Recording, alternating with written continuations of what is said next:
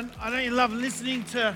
Is it a brogue? Is it a Scottish brogue? Is that what you call it? Who likes a Scottish brogue? It's very pleasant to listen to, isn't it? It's, it's just like soothing. Sometimes I wonder what you're saying, but uh, it's soothing, right? I wonder what word he meant there, and then I, oh yeah, that's what it is. So uh, fantastic, fantastic. I got to honour Pastor Neil. He works very, very hard behind the scenes, does so much. If I ever need something, it's Pastor Neil that I ring. I go, Neil, I need this. Can you do this? And it's always yes. And that's what I love. Even if he has not, not any clue of what to do, he still says yes, right? And then works it out afterwards. So, good morning. If you're wondering why I'm smiling this morning, it's because my wife is back. Nina is back from Adelaide. So, notice I have shaved today, right? I've shaved today and I'm wearing the same color socks, right? So, uh, it's, it's good. My life is organized again. So Nina is preaching at Morayfield this morning. So sadly, I couldn't sit next to her in church. I have to wait till tonight for that to happen. But uh, it's good to have her back. And uh, she made me some beautiful chicken soup last night, which is good for my soul and good for my feeling a little bit under the weather body. So, uh, what's our theme for this year? What is it? That's right. So today we're going to go through a day in the life of Jesus and we're going to see how he exampled living.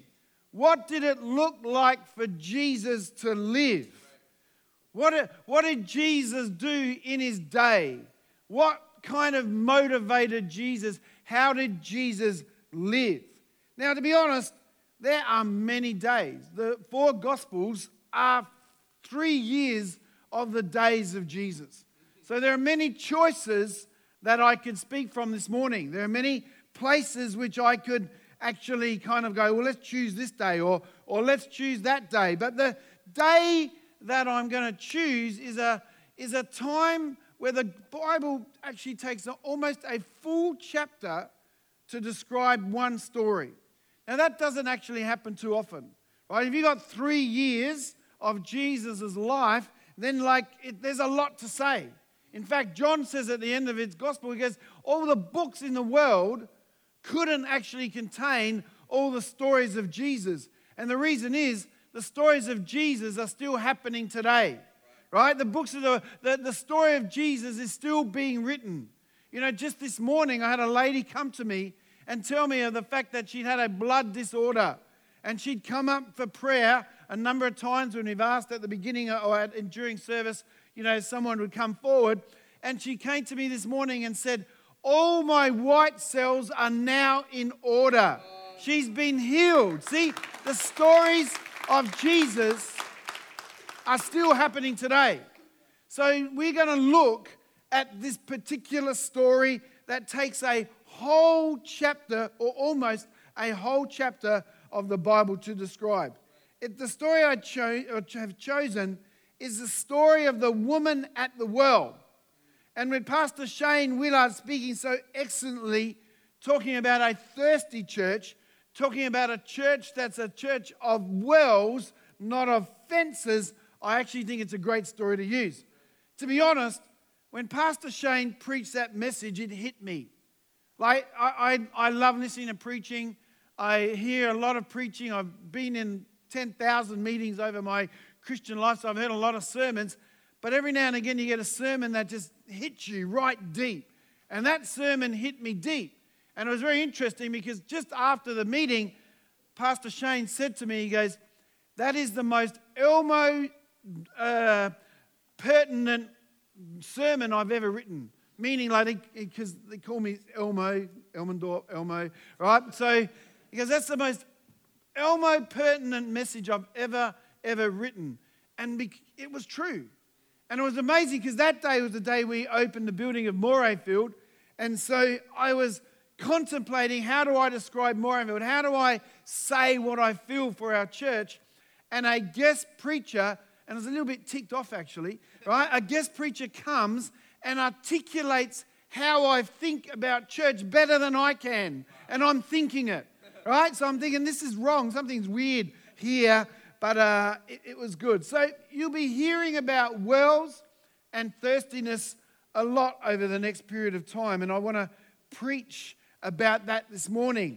So, this day in the life of Jesus perfectly sums up being a well church, not a fence church, and being thirsty for the things of God. So I'm going to pray. Father, I would ask that you would take my words this morning and that you would help people, oh God.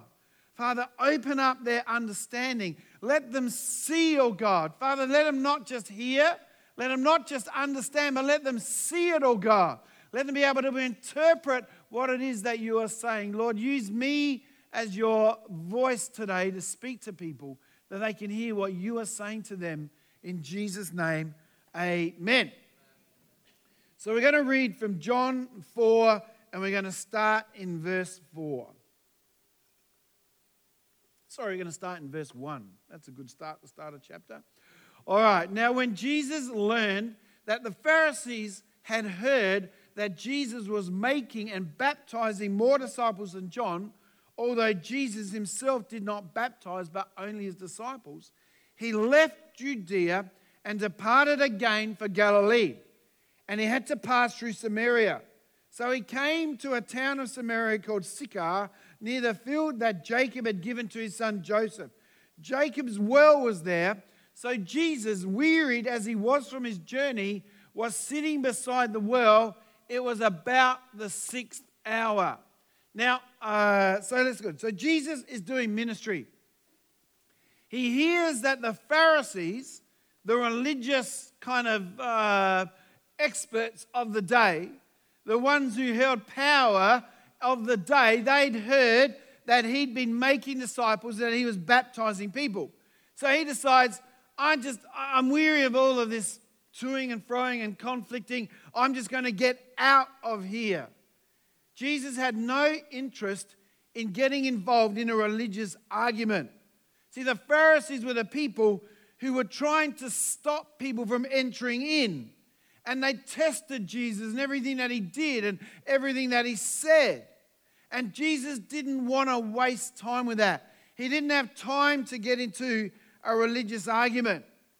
But then we see not long later, when he meets the woman at the well, he's actually quite interested in getting into an argument around religion, or not so much an argument, but a, a discussion around religion.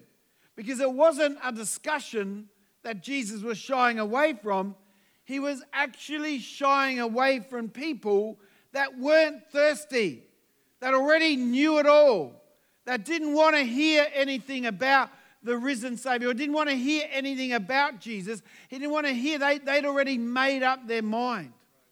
And, and Jesus wasn't interested. Later on, he says, Why cast your pearls before pigs, before swine? He goes, There's a, there's a point, there's just pointless arguing with these people. They've already made up their minds. I'm not even going to bother getting involved with this.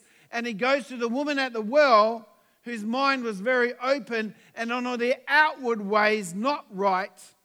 The Pharisees on the outward ways seemed right, but he shied away from that. So the Pharisees knew it all, but they had no thirst at all. The woman at the well, she uh, knew nothing at all, yet was thirsty to know it all.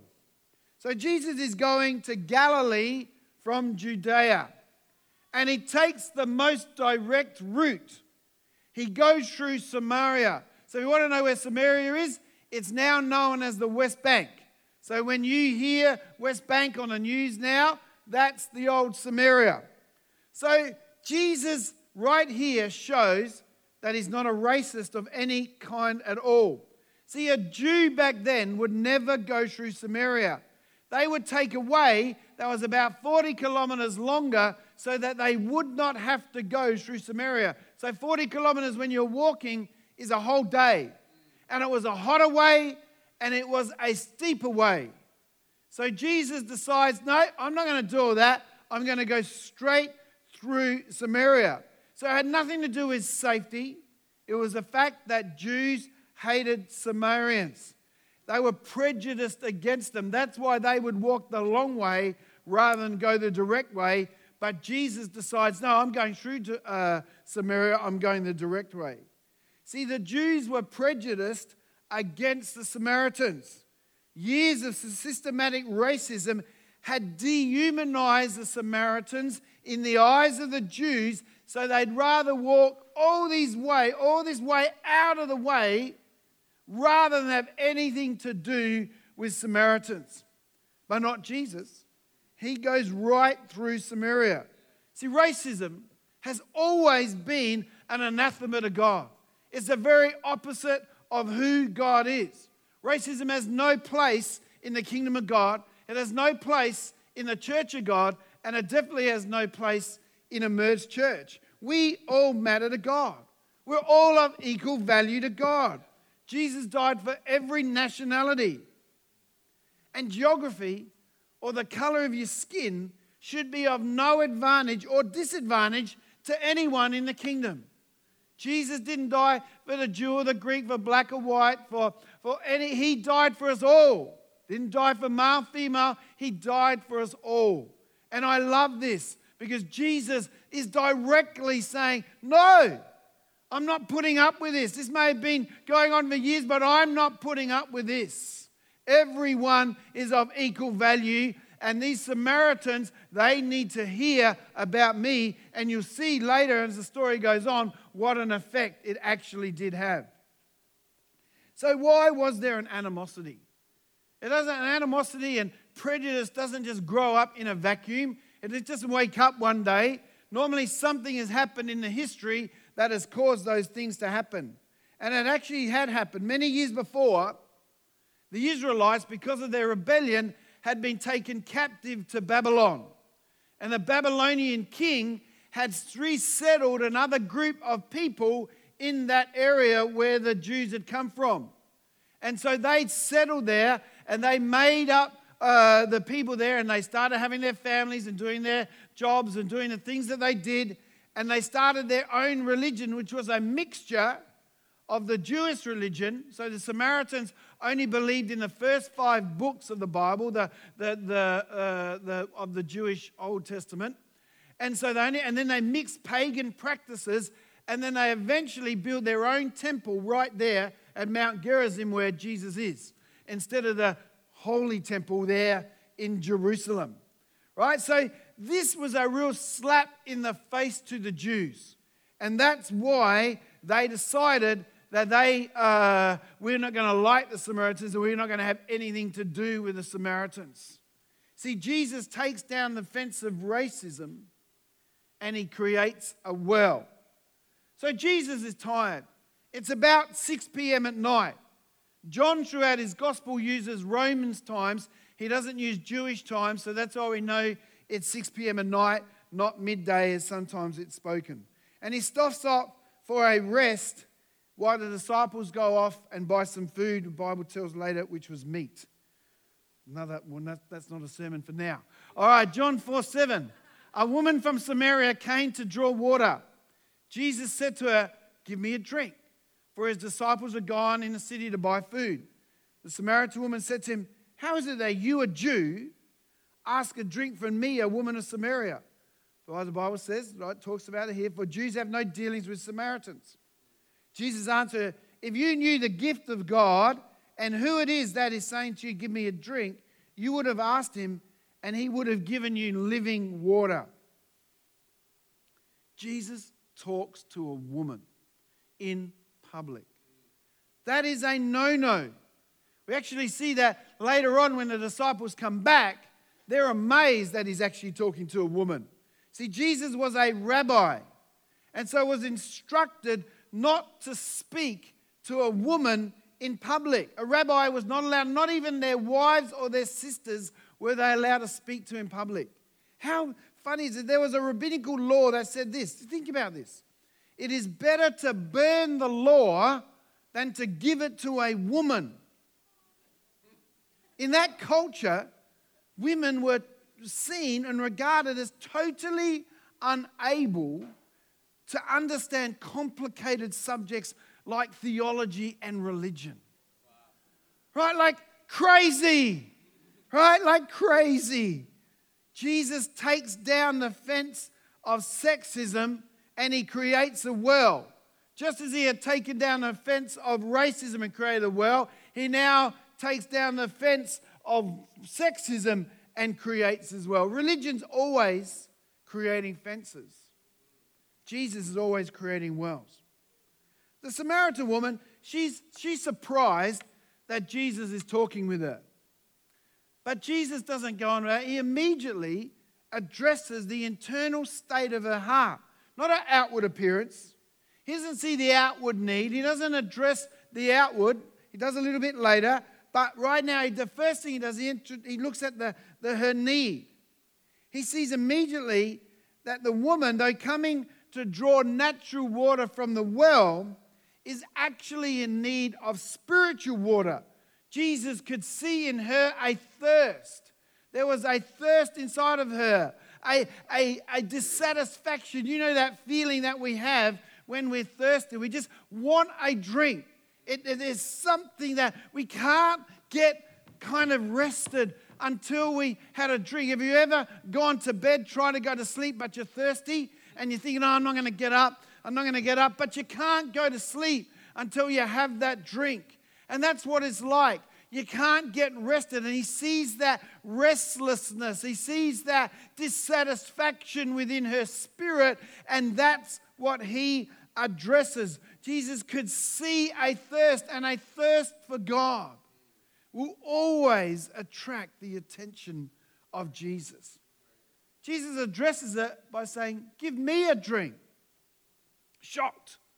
The woman replies, Are you a Jew asking me, a Samaritan, for a drink? He's just smashing fences and, and making wells. He doesn't address the natural thirst, but the spiritual one when he says, If you understood who I was, then you would ask me for living water. The woman doesn't get it. Although Jesus is speaking figuratively, she's taking him literally. This is what she says Sir, you have nothing to draw water with, and the well is deep. Where do you get that living water? Are you greater than our father Jacob? He gave us the well and drank from it himself, as did his sons and his livestock. She's puzzled. She's thinking, living water? She, she probably thought, because she's, you know, doesn't understand, she's thinking in a natural, she's probably thinking running water. She's not probably thinking living water. What does that mean? This is a well. This is not, she didn't, Jesus didn't have a rope. He didn't have a bucket. Where's he going to get this water from? Because that's how they'd have to get the water. There was a, a rope and a bucket, and, and they'd have to put that in and drill because the well was many meters deep. He didn't have a way to, to get the water, and, and it certainly wasn't running water. It's a well, it's just sitting there. It's, it's, it's not running water. But Jesus goes on and explains. Jesus said to everyone who drinks of this water will be thirsty again. But whoever drinks of the water that I give him will never be thirsty again. The water that I will give him will become in him a spring of water welling up to eternal life. Jesus is saying, hey, I'm not talking about the water in the well, because if you drink of that, you'll thirst again. Jesus did not, he, he says, if you drink of my water, you'll never, you'll never thirst again. So he's not actually saying, you take one drink and that's it. You'll never drink again. You never need to drink again. What he's saying, he goes, you won't have to keep coming back. There's always going to be a supply of water for you. See, we don't understand that. When I want to brush my teeth in the morning, I just turn on the tap, put it, and there's water comes out. There's water in the laundry, there's water in the kitchen, there's water in the bathroom, there's water outside. I can go to a number of taps all over my house. Water will just come out. It's always there. Right? That's I don't have to go out somewhere in Albany Creek to a well, put my bucket down. I don't have to go out. I've got water all the time. And that's what Jesus is saying. He goes, When you have me in your life, I'm with you all the time. I'm with you all the time. You don't have to keep going out somewhere. I'm with you. It's I am inside you. You don't need that any longer. You, it does, it's not saying that you'll never have to need water again or you won't feel thirst. It's saying you always have the water with you. It'll always be available. But she still isn't getting it. She's still thinking it's natural water. The woman said to him, Sir, give me this water so that I will not be thirsty or have to come here to draw water. Jesus then sees something's holding her back. She's not getting it. She's not seeing it. She's just thinking completely in the natural. And when you think completely in the natural, you'll never ever really get what Jesus is saying because Jesus speaks to our spirit. Jesus speaks to us here, not so much here. He'll use the things of this world to speak to us, but it's here that we hear and understand Jesus. But there's something breaking, something distracting, something, a barrier between her understanding. So Jesus addresses the outside. Verse 16 Jesus said to her, Go call your husband and come here. The woman answered and said, I have no husband. Jesus said to her, You are right in saying, I have no husband. For you had five husbands, and the one you are now, that the one and the one you have now have is not your husband. What you have said is true. So Jesus just calls her out. And to be honest, even in our society in 2021, someone who's had five husbands and now living with someone, even that's noteworthy, right? Like, that's someone, whoa, I met a lady say she's been married five times, right? Like, even now. So back then you're thinking this is a big deal. And what happens? Jesus is wanting her to come to a recognition of her state and a revelation of who she of who he is. See, there has to be some repentance before we can access the revelation of living water. Now, repentance isn't, oh, I'm sorry, God. Oh, no. Repentance is, I recognize where I am now and the direction my life is heading, and I choose to turn around and go the other way. So, if I was walking this way and I came to a recognition that I was headed for a fall, I would turn around, and that is a picture of repentance. It's a repentance is the recognition. Jesus is pointing out to her the direction of her life is wrong, but she can turn around and walk in his revelation. See, repentance is our part, belief and regeneration is God's part. There's something in her soul that, that, that makes her need the love of a man for her to feel valued. Five husbands are now living with someone else. Jesus recognized the emptiness of her soul. No matter how many men she had, it wasn't going to deal with her thirst. She would always be thirsty again. And if you looked for real satisfaction in anything of the world, you will actually be thirsty again. You will get whatever it is. You might have money or you need more money. You might get the car of your dreams, and then all of a sudden you see the same car in another color and wish you had one of those. It's insatiable, our appetites to be satisfied in the natural. But when we're satisfied in the spiritual and drink of Jesus' living water, all of a sudden we're never thirsty again. And all the other stuff doesn't make a difference and doesn't amount to a hill of beans. So Jesus is gently leading her to a recognition of the drought of her own soul. Jesus is breaking down the fence of sin and creating a well. The woman said to him, Sir, I perceive that you are a prophet. That's a good, that's a good pickup. She, he just recognized that five husbands, another now, one living with now isn't your husband. Our fathers worshipped on this mountain, but you say that in Jerusalem is the place where people ought to worship. You know, it's, it, it's often preached that this is an evasive tactic by the woman, that she's bringing up this religious argument to kind of say, hey, uh, uh, uh, you're touching stuff you don't need to know about here. Stop getting into my personal life. And, and she's kind of like backing away from Jesus. I want to tell you that is never the response of anyone who deals with Jesus. The response of anyone who deals with Jesus is, I'm going to come closer. It's not a, a backing away.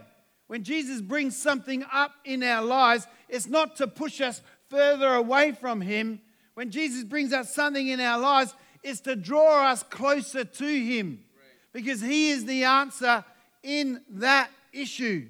Jesus never uses shame, guilt, condemnation to draw us to Himself. It's not how He works. The Bible actually says the opposite it's the kindness of God that leads us to repentance. So when she brings this up, she's not saying it in a way to get out, she's saying it in a way to get in. How can I get this water? Religion is stopping me. Do I go to this temple or that temple? Do I do this? Do I do that? I want the water. She's not bringing it up in a way of like, I, I, just try and prove it to me. She's saying, I want the water, but religion is stopping me. I don't know whether I need to do this, whether I need to do that. Do I need to go here? Do I need to go there? Do I need to do this offering? Do I need to do that offering? What do I need to do? When she brings that up, it's an actual indication of her thirst for God. God, Jesus has gotten through. Jesus has gotten through and activated now a step. There's a repentance, seen her droughtful state, and it's made her thirsty. And now I want this water. She's no longer talking about the water of the well, she's talking about the water that Jesus has been speaking with. She's not feeling shame, she's feeling thirst. Jesus has broken through and she's believing what Jesus said. She's thirsty for what Jesus is offering. Jesus is showing her the drought of her soul through a revelation of her sinful state, and she just wants to change direction. Her mentioning her ancestors wasn't to engage Jesus in argument, but rather a declaration of her cry I'm thirsty. How can I get this living water? How do I find God? And how do I know that? Because you look at Jesus' response. He doesn't engage her, he just says, This woman, believe me, the hour is coming when neither on this mountain or in Jerusalem will you worship the Father. You will worship what you do not know. We worship what we know, for salvation is from the Jews. But the hour is coming and is now here where true worshippers will worship the Father in spirit and in truth. For the Father is seeking such people to worship Him. God is spirit, and those who worship Him must worship in spirit and in truth. Jesus is saying, hey, soon it's not going to be about temples. It's not going to be about sacrifices. It's not going to be about observances and, and rituals and the like. Soon it won't be about geography, about this mountain or the other mountain. It'll be about your spirit. It's about your living water. It'll be about rivers of living water coming from you. That your spirit and God's spirit have, have joined together and connected, and you have become born again. Jesus is taking down the fence of religious practice and creating a well in spirit and in truth.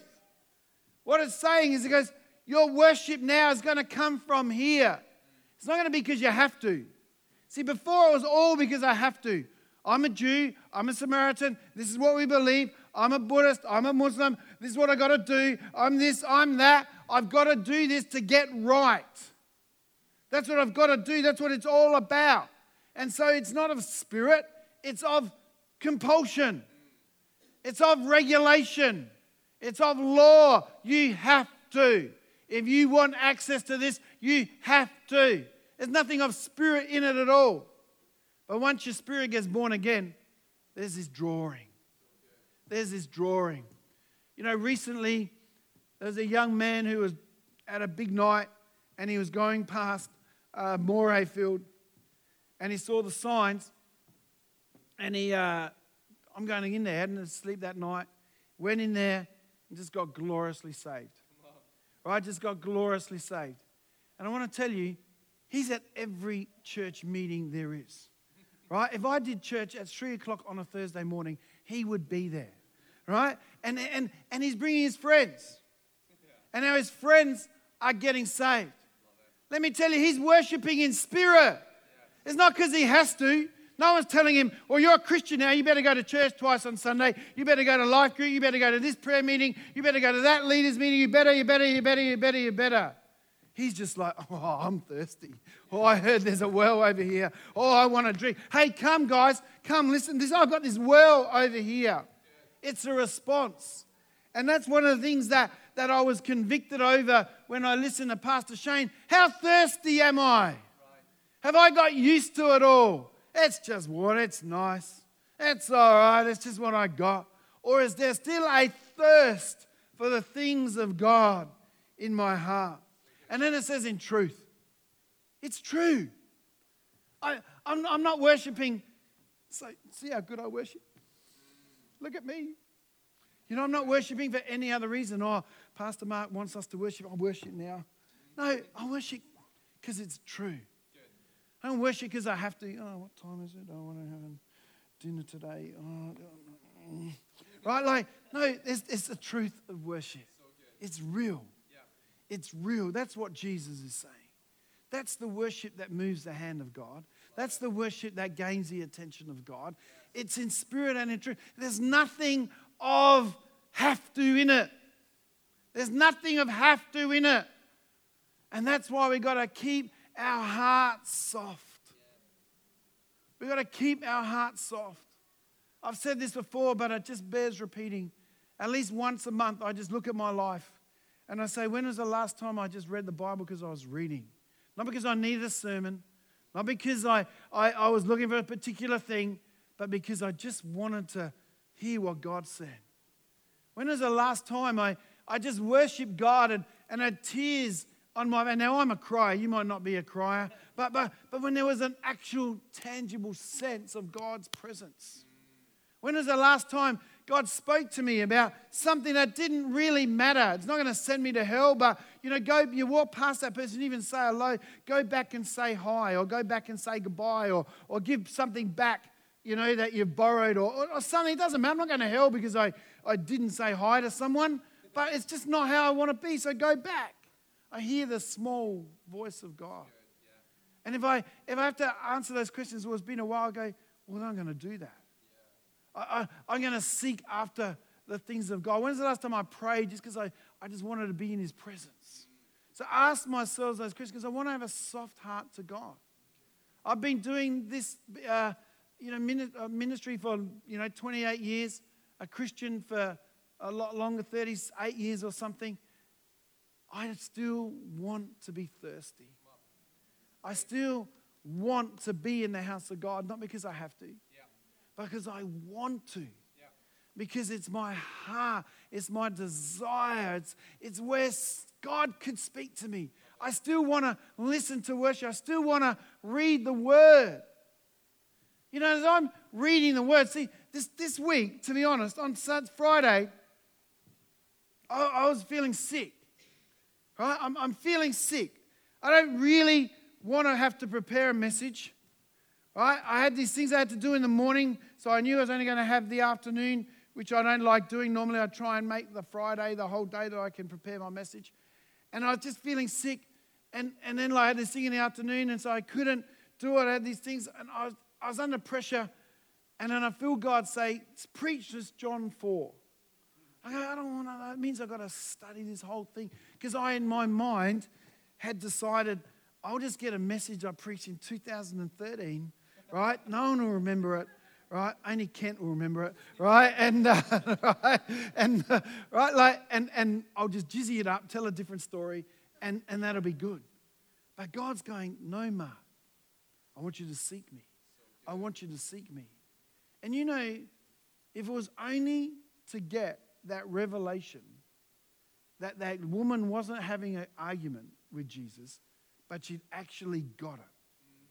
And it was her thirst that said, I just want Jesus. That was worth all those hours. Does it make sense? One little snippet of the Word of God, when you see it afresh for the first time, let me tell you, it's, oh, living water. It's fantastic, it's refreshing, it's wonderful. But if we're not seeking after it, we never have those moments. It's taste and see that the Lord is good. You know, when Nina was on holidays, or not holidays, she was on holidays, she was looking after her mum. When Nina was away, I went to the, uh, Woolworths one night, and when I went past there, I saw this lobster right? And it was there, and I go, you know what? I'm going to get a whole lobster. no one is home, right? And I bought this lobster. It was $26. It was not bad. I was, I was happy with that price. It was $26, right? It was funny. When I went through the, uh, the what do you, what do you, checkout, right? So it, it came to like $3 because I bought some Kit Kats as well. I'm going, I don't think that's right. I, there's four items here. I, I, one was, and the guy's, no, no, look, it's four. I go, no, it's definitely not right, right? And so his boss came and he was very happy that I was honest, right? So I went home and I cut this lobster in half and I ate this lobster. And let me tell you, it was awesome. I don't think I've had lobster for 30 years, right? So my, my dad, his, his company had a uh, crayfish manufacturing plant. Not my own, it was an accountant, it wasn't his company, unfortunately. But uh, uh, so we would get lobster and crayfish all the time, big lobsters. And, and so I loved it, but I hadn't ever done that because it's kind of like expensive. And I thought, I'm just, I had a whole lobster. it was unbelievable. The, the, the taste of lobster is just amazing, right? So a, uh, a thousand angels started dancing on my, on my tongue, right? So when you get a nugget out of the word, that's what it's like. I want to I wanna say to you, if you've never had that, ask the Holy Spirit to show you something from heaven. It changes everything about the word. It Because nothing I've got to read the Bible because Pastor Mark said, right? It's a, it's a word made flesh, as uh, Dave Gilpin said so. He's not the word, it's the word made flesh. When it becomes real, when it becomes life. I want to stir you today. How thirsty are you for that? To taste and see that the Lord is good. See, it's the it's the living water that it's inside you that keeps you satisfied. You don't have to follow the outward things because you follow the inward leanings of the Spirit of God. Goes on. The woman said to him, I know that Messiah is coming, who he, he who is called Christ. When he comes, he will tell us all things. Jesus said to her, I who speak to you am he. Her understanding now leads her to the ultimate revelation Jesus is the Messiah. You know, there's a lot of people who say Jesus never explicitly said that he was a Messiah. You need to take them to this verse because he explicitly says, I, who you are talking to, am he. Now we see the effect of a thirsty heart being filled to overflowing with living water. John 4 27. Just then his disciples came back. They marveled that he was talking with a woman, but no one said, what do you seek? Or why are you talking with her? So the woman left her water jar and went away into town and said to the people, Come see a man who told me all that I ever did. Can this be the Christ? She, she's like, This can't be the Christ, can it? She believes more than what she's saying, but she's careful to how she says it because she's talking to a people that have rejected her, to people who kind of like have kind of marginalized her because she's a sinful woman who many of them would have regarded her as trash. Many of the women would have been scared of her. Maybe she's going to try and con on with one of their husbands, right? This man told me everything that I did. She, she's not shameful anymore. She's not trying to hide it all anymore because Jesus has, has brought it out but now redeemed it has made something beautiful out what was just a, a mess. And, and, and they respond in great numbers. What does it say, verse 30? They went out of the town and were coming to him. This woman, who the townspeople thought nothing of, who was of such little consequence in that community that she would have to come out at unusual times to get water. Someone who most people probably thought was just trash now has a power within her that is able to convince the whole town folk to come and hear what Jesus said. How amazing is that? She immediately becomes an evangelist. And it's not because someone said, You got to go and tell people about Jesus. It's like this guy at Morayfield. This is what happened. This is what happened. When I got saved, I didn't even know a church like this existed. Literally had no idea until I walked in and gave my life to Christ. And I literally went everywhere and told people about Jesus. I go back to the footy club with all my friends. I would take them and I'd tell them all about Jesus. I remember just after getting saved, it was a Melbourne Cup day. I unfortunately just had a few too many uh, other beverages that day, and we had a speaker at church that night. And I got all these people to come from the footy club who all a little under the weather like I was. And we all sat there and listened. And, and God, God, I was just telling everyone. No one had to tell me because living water. And you know what? 39 years later, this living water is still keeping me thirsty. It's still keeping me, it's still keeping me satisfied. It's still keeping me satisfied. Do I go through hard times, difficult times? Yes. But I got some water. What does water do? It refreshes you. You know, when you're on a marathon, they hand you that water and you drink that water. You don't sit down and actually analyze the water, you keep running.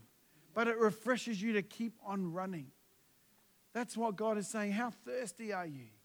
There's a race for you to run, there's a fight for you to have.